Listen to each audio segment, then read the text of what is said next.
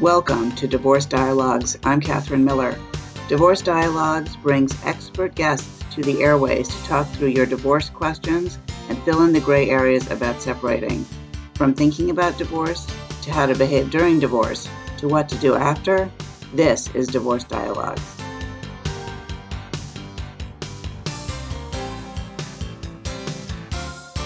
Welcome to Dialogue on Divorce. I'm Catherine Miller. I'm the founder of the Miller Law Group and director at the Center for Understanding in Conflict, and I am on a mission to change how people divorce and help them divorce with dignity.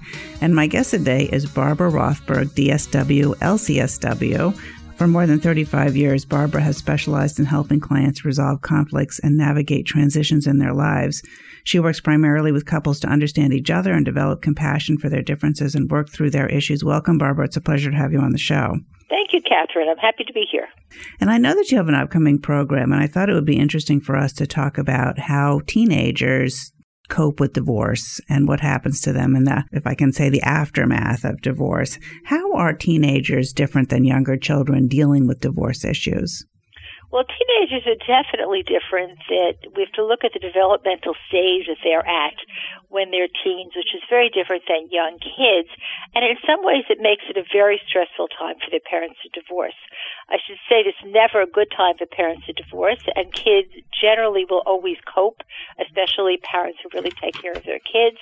But the teenage years are a little more difficult, and that's because developmentally, when kids are teenagers, the most important task for them developmentally is to begin their autonomy and to separate from their families. When a family separates, the last thing a kid wants to do is separate because it's scary. The parents are coming apart, and it's a hard time to leave and to kind of individuate and come on their own. So while that's the main task, it's like it's contraindicated. The other thing that happens for teenagers is it's a time when they're very much peer oriented and not so much parent oriented. And they want to spend more time with their friends and more time doing activities. And again, because of that, when that's the natural inclination, if parents are splitting up, they may feel more of a connection to stay at home and want to stay home and see what's going on because there's a split at home and it's not as comfortable. So again, it makes a developmental task contraindicated.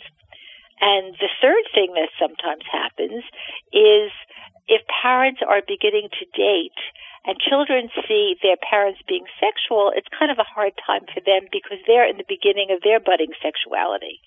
And usually kids are very narcissistic and they don't want to think about their parents having sex and they don't want to think about their parents connecting to somebody new when they're doing the same thing. Well, they don't want to think about their parents connecting to anybody, even their other parents. Absolutely.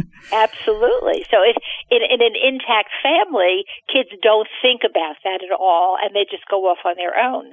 When the parents are dating, the kids start seeing the the parents like kind of spiff up and get ready for dates and be excited about dates, which this is all fine and good, but it's kind of hard for kids to see.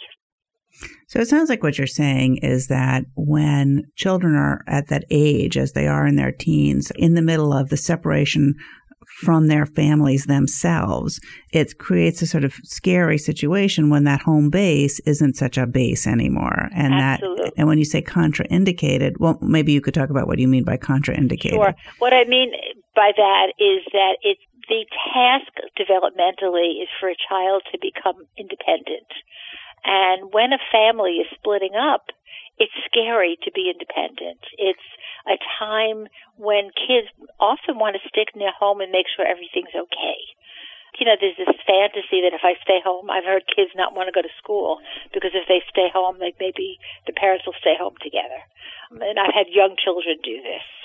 Uh, it's it's a scary time when parents split up, and in teenage years, if parents are splitting up, kids want to be around more instead of just having the freedom and the comfort which they would have if there's a security from home that they could be more on their own. So that's what I mean by contraindicated. And let's talk about one second about what you mean by a teenager. Like when does this start that's happening? And it's a good question. Yeah. Kids develop at different ages, but I would say kids begin to be on their own, uh, really about 12 and 13, when they begin to have a little more freedom and, and go out and spend time with friends and have more sleepovers, or maybe go out in an evening on a Friday or a Saturday evening, and they hang out with friends after school, and they're more interested in their friends than, than coming home and friendship groups become very, very important. And I think as they get older, it gets becomes even stronger when they're really independent and can travel on their own. Um, it's also different in the city and in the suburbs. In the city, kids are taking subways uh, pretty much on their own, especially if they're in middle school, where they have to take a subway to middle school. They are already traveling. I mean, I work in the city, and they're traveling on their own at 13 because they're in middle school. Um, in the suburbs, I think that they have to be driven places, so there's a little more control that parents have. So that also affects how kids have freedom. Yeah, but circling back between, you know, control parents have versus freedom that they have versus how they deal with the divorce, like, or, you know, or the, um, you know, possibility of divorce. Is it better? I mean, I don't know if you can even say this. Is it better if their, you know, parents have more control or their, the children are forced to spend more time with mom and dad because they need a, you know, a driver? Or if they're like, okay, I've got my Metro card, so I'm free. Well, I'm not sure it's better or worse. I think that there are different issues. Teenagers are always problematic. And I think that if we all look back to our own lives, we probably all have stories about how difficult we were as teenagers. And if we're parents, we could talk about the difficult, uh, our kids, how difficult our kids were when they were teenagers. I think that teens always are problem times. And it's not better or worse, it's different problems. Yeah. And I think that one of the other things that comes up if you have a single parent, if parents do split up and you have more than one child, it becomes difficult especially if you're dealing with chauffeuring kids and being the driver, you have more than one child to get someplace. So yeah. that sometimes becomes an issue. That's a whole different logistical nightmare. Yes, and it makes it very different if you have one parent taking care of kids. So that's one of the pragmatic problems of couples splitting up. Well, what about college years? You know, I think that sometimes people wait for their children to go to college to split up, and I think that can actually be very difficult on children. What's your take on that, Barbara Rothberg? I agree, Catherine. I really do because I think that there's a surprise element in that. A child goes off to college thinking everything's okay and secure and comfortable, comes home for Christmas vacation, and worst case scenario, dad moved out and then there's this shock of what happened. And doing things in secrecy and behind kids' backs uh, creates lots of problems. Uh, I've had similar situations when parents have decided at times that it's a good time to split when the kids are in camp in the summer, and then they won't have to deal with it. But rather than not dealing with it, they get shocked by it. And, and, I think feel responsible. Like, wait, wait a second. I went away for five minutes, and look what happened. Exactly, exactly. Like what what happened behind my back. Yeah. And secrecy is toxic in any family. And if kids don't know what was going on, and then it all of a sudden happened, that creates more bad feeling. What else goes on that I don't know about? Then the questions start coming. Then I have to really worry because the security changes. Well, and what about when parents have more than one child and one child goes to college and you've got another child or two children at home?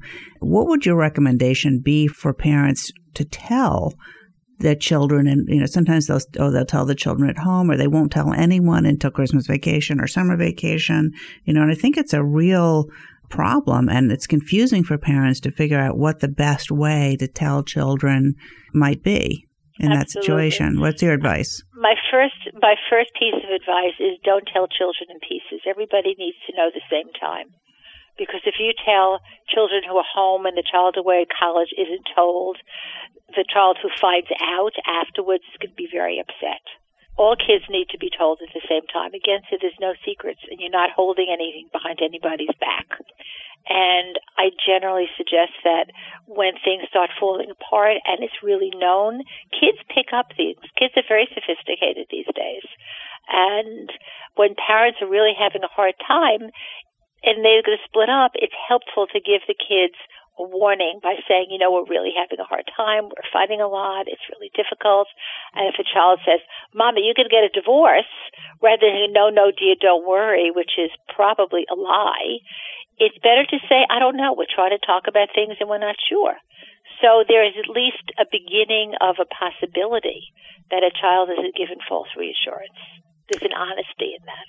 You're listening to Dialogue on Divorce here on WVOX 1460 AM. We're here every other Wednesday from 5 to 5.30, and we're also available as a podcast on the website, www.divorcedialogues.com. I'm talking today with Barbara Rothberg. Barbara is a social worker who specializes in working with families and with children. And we're talking about teens coping with divorce and the creation of new blended families. And before we talk about repartnering Barbara Rothberg, I think it might be a good idea to talk about time sharing with teenagers because it's really not the same when you mm-hmm. when you're structuring a parenting plan when when you know the the, the children are going to be you know sometimes with one parent, sometimes with the other parent. You know, holidays and vacations as well as a regular rotation, what time is like for teenagers and, and how to think about parenting plans for them. What is, what's your advice about that? I think that's a really great question.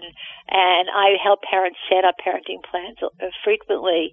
And I think that as teenagers, depending on the age of the children, as kids get to be teens, as I said before, they're very other oriented. They're involved in school, they're involved in activities, they're involved with friends, not just parents. They don't they usually go to their room and close the door. That's what teenagers do. It's not like they're hanging out with their parents the same kind of way they did when they were six and eight.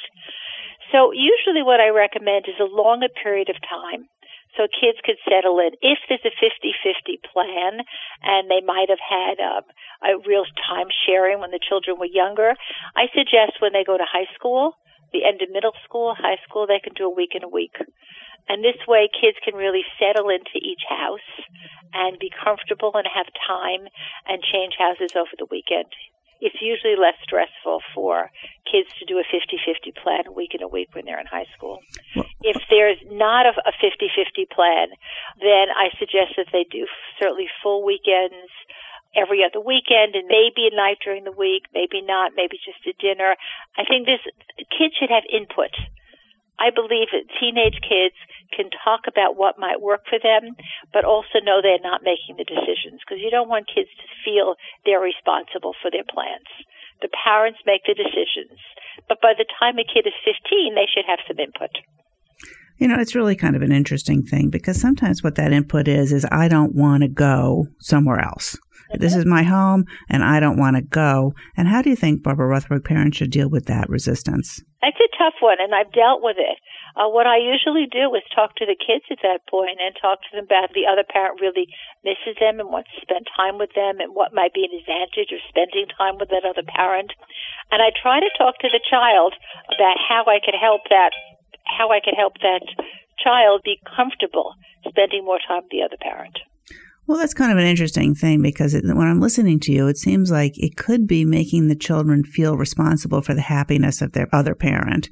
And I don't think you mean it in that way. So no, certainly it, not. Right. So it's kind of a balance, right? Between it's very much a balance, and I think kids need to know that they're loved by both parents. You know, all kids aren't lucky enough to have two parents.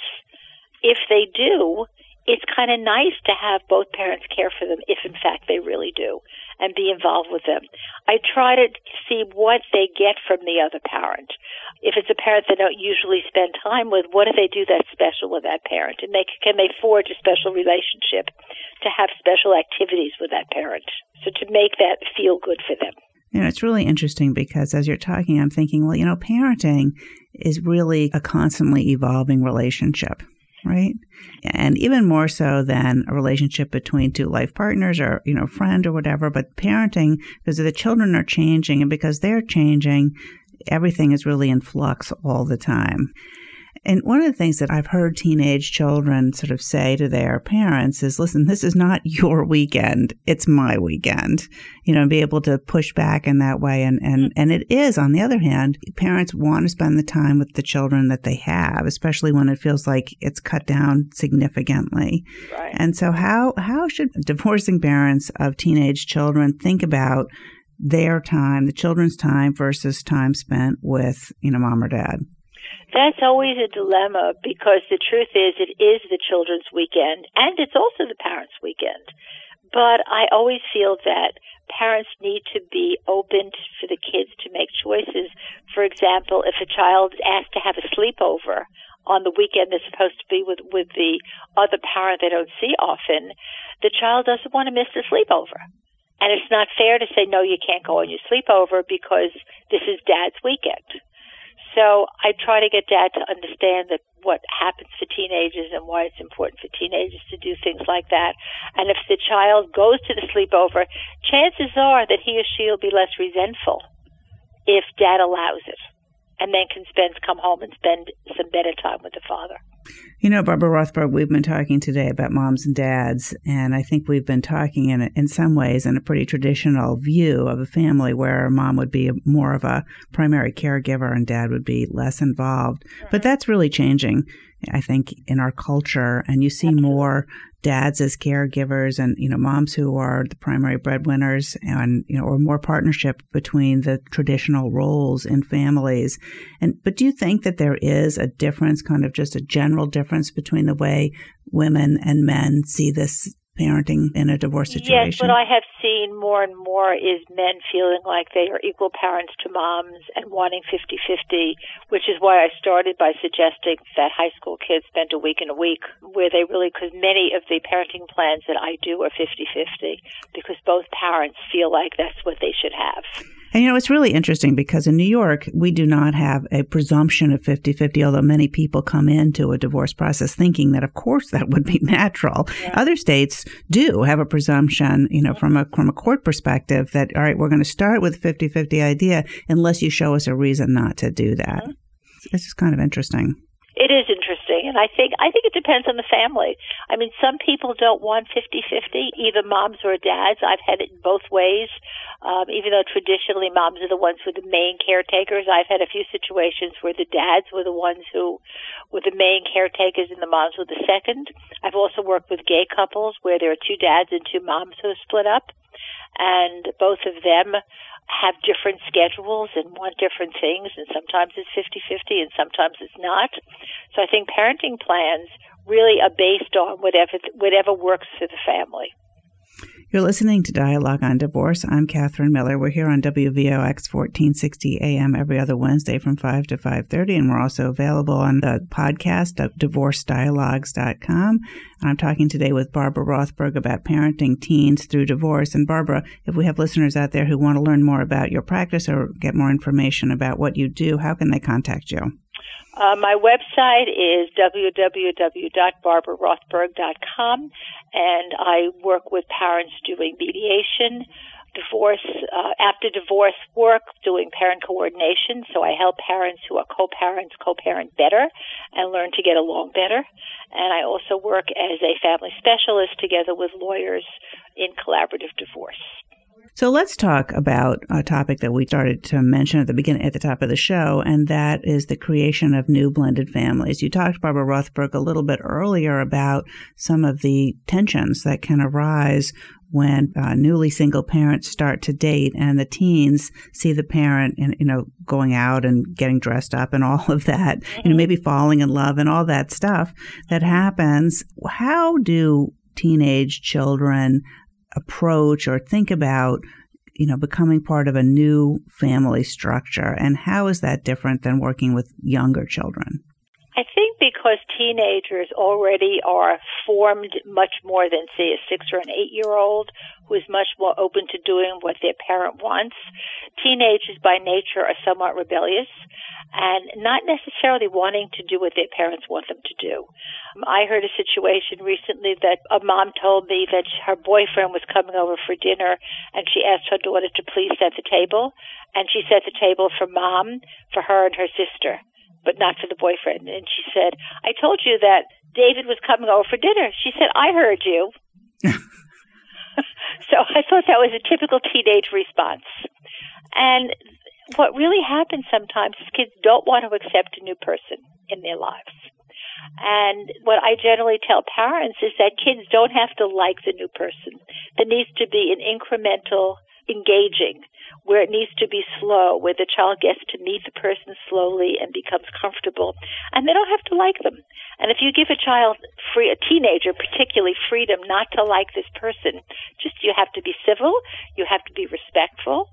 There are certain rules of decorum. You have to be nice to this person. You don't have to engage in lengthy conversations, but you have to be respectful to the person. And if you do that and don't push it, generally the children will come along and teenagers will in time work it through. What's really important is for the parent to still be able to spend good time and special time with their child and not feel like the new partner is going to usurp all their time and energy. And then the child feels competition. This new person is involved and where's time for me? And particularly if the child sees the other parent, I always tell the parents, you have time when alone, when your child is with your ex so when your child is home, make that child a priority. That will help the child accept the new partner. Well, what about when both new partners have children? That's the next issue. And if a couple makes a commitment and they both have children, kids are having to integrate into a, a, whole new blended family with step siblings. And sometimes this works out easily and sometimes it's quite difficult. And ideally, kids aren't forced upon one another and they're each given space to be who they are and not pushed. And in time, hopefully they can learn to adjust to each other. If all else fails, family therapy is always an option. But I think if there are rules and responsibilities and people know who they're responsible to, I always suggest that the biological parent is the one who does the discipline of their own children and it doesn't cross until the kids are really comfortable because there's always that you're not my father, you can't tell me what to do kind of comment. Or you're not my mother, you don't tell me. And the truth is, it takes time till a person really, a teenager integrates who the mother is, who the stepmother is, until they can really want that person in their lives. And if it comes slowly, generally it works through. Do you think so it's my biggest advice is don't push it. So, do you think it's better when you're working out a parenting plan, say each partner has two children, to have the children all together on the weekends or to try to stagger it? And it is really a challenge, you know, before you answer, because of course, in a new couple, they want to spend time alone, right, without having children. But then on the other hand, you want to make sure that your children get a chance to feel like they have enough time alone with their parent without that competition you've been talking about. Of course. You know, there's no right answer. It depends on the kids, it depends on the parents, it depends on the relationships they all have. But ideally, I would say it would work better if all the kids could get along and the kids are together on the same weekends and the parents have their own freedom on their weekends off. And that doesn't mean they always have to do things together. If there are four kids, each parent could do something specific with their own children and come together for dinner. So it's not like they have to be forced into doing everything together all the time, even if they're spending the same time for a weekend together. And this way, the kids can begin to integrate in some kind of way that could be positive. And so, how do you suggest that parents or partners figure out what the it depends is, like how to do that? Because sometimes the other parent you know, the one who's not repartnered will hear from it. Well, you know, Sally and Joseph don't want to go because they're always with the new girlfriend or the new boyfriend. And and that's really probably not the best person to give that message. What do you well, think? Well, I'm sure it's not. I, mean, I always advocate for the parent to spend alone time with their own children. Even if they have a good relationship with the new partner, because then the children really feel cared about and don't feel like uh, they're second that the children are the priority and they're always given priority. So they know their mom or their dad that they're with spends special time with them, not just with the whole the whole Brady bunch. So, Barbara Rothberg, are there any other pieces of advice that you have uh, divorcing parents about parenting their teenagers or working on parenting plans or repartnering as part of this divorce process that you don't think that we've really touched on enough yet? Um, I would say in some that it's most important not to get into a power struggle with teenagers because you'll always lose. That don't push children to do things they absolutely don't want to do because it's going to backfire. And to do things slowly. and introduce new people incrementally and always make your children a priority. And I think one of the issues for new families, when they're new blended families, is the parents are very excited to be with one another. And sometimes they lose the fact that their priority really needs to be their children a good part of the time. And teenagers aren't home that much. And if there's a healthy relationship, they'll get out and do their own thing, and the parents will have time. And the reality is teenage years are a few years, then they go off to college. So we're not talking about a lifetime. We're talking about, you know, three, four, five, six years. That's it, max. And in a lifetime, that's not a lot of time. No. And if it's a long-term relationship, I like to give people a perspective to say these are important years and you'll never have them again. So enjoy your children when you can. Yeah, I think that it is really difficult with teenagers with who always engage in a power struggle anyway. You know, it, to uh, keep them out of that power struggle when you're trying to introduce something really new and, and strange. And in our last few seconds, do you have any advice about how to do that? Just hold your breath and don't react fast. All right, and, and and would save it for another day, maybe. I, I think that's a whole other conversation. All right, Barbara Rothberg, thank you so much for being our guest on Dialogue on Divorce, talking with us about teens coping with divorce and creating new blended families. And thank you for inviting me.